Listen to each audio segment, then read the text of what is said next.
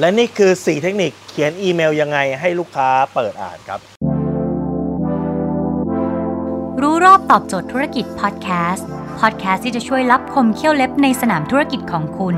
โดยโคชแบงค์สุภกิจคุณชาติวิจิตรเจ้าของหนังสือขายดีอันดับหนึ่งรู้แค่นี้ขายดีทุกอย่าง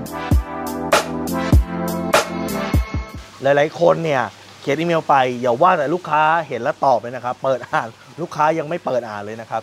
หลาย ๆ ธุรกิจ เช่นพวกธุรกิจ B2B ต่าง ๆ เนี่ยบางทีคุณต้องหาลูกค้าใหม่ หรือว่าได้ยอดขายจากการที่คุณส่งอีเมลไปหาลูกค้า ผมเองเนี่ยทำธุรกิจ B2B เช่นเดียวกันนะครับ เราทำซอฟต์แวร์ที่ขายให้กับโรงงานอุตสาหกรรม และผมก็หาลูกค้าใหม่ โดยการใช้อีเมลครับ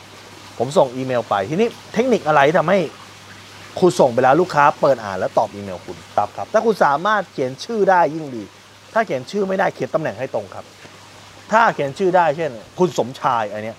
ตรงเขาจะรู้สึกว่าอีเมลเนี้ยจาะจงถึงเขาถ้าถึงผู้จัดการแผนก QC อันนี้ตรงครับ คือเป็นเขาเป็นผู้จัดการแผนก QC แต่ถ้าถึงแขกผู้มีเกียรติอันนี้ไม่ตรง ถึงท่านผู้มีอุปการะคุณมันก็ใครก็ได้ถูกปะดังนั้นคำพูดนี้ไม่ตรง อย่าใช้ ใช้คำพูดที่มันเฉพาะเจาะจงสองครับทำให้เป็นประโยชน์สำหรับเขา อย่างตอนที่ผมเขียนซอฟต์แวร์ ซอฟต์แวร์ผมเนี่ย คุณสมบัติหนึ่งคือสามารถจะวัดค่าต่างๆ ได้ แล้วไม่จำเป็นต้องจดใส่กระดาษ ซอฟต์แวร์จะบันทึกอัตโนมัติ ก็คือผมก็เขียนว่า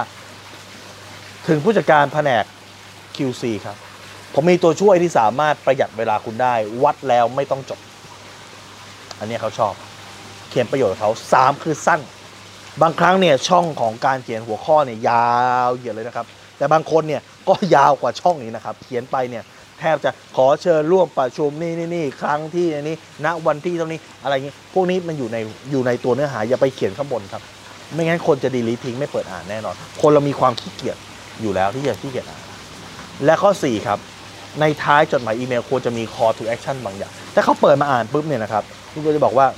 ขอความกรุณาช่วยติดต่อกลับ ขอความกรุณาช่วยส่งกลับ ขอความกรุณาช่วยรีพายกลับ ถ้าท่านได้อ่านอีเมลฉบับนี้ แบบนี้ทำให้เขารู้สึกว่ามี engagement กลับมาครับ และนี่คือ4เทคนิคที่จะช่วยให้คุณส่งอีเมลไปแล้ว ลูกค้าเปิดอ่านมากยิ่งขึ้นครับ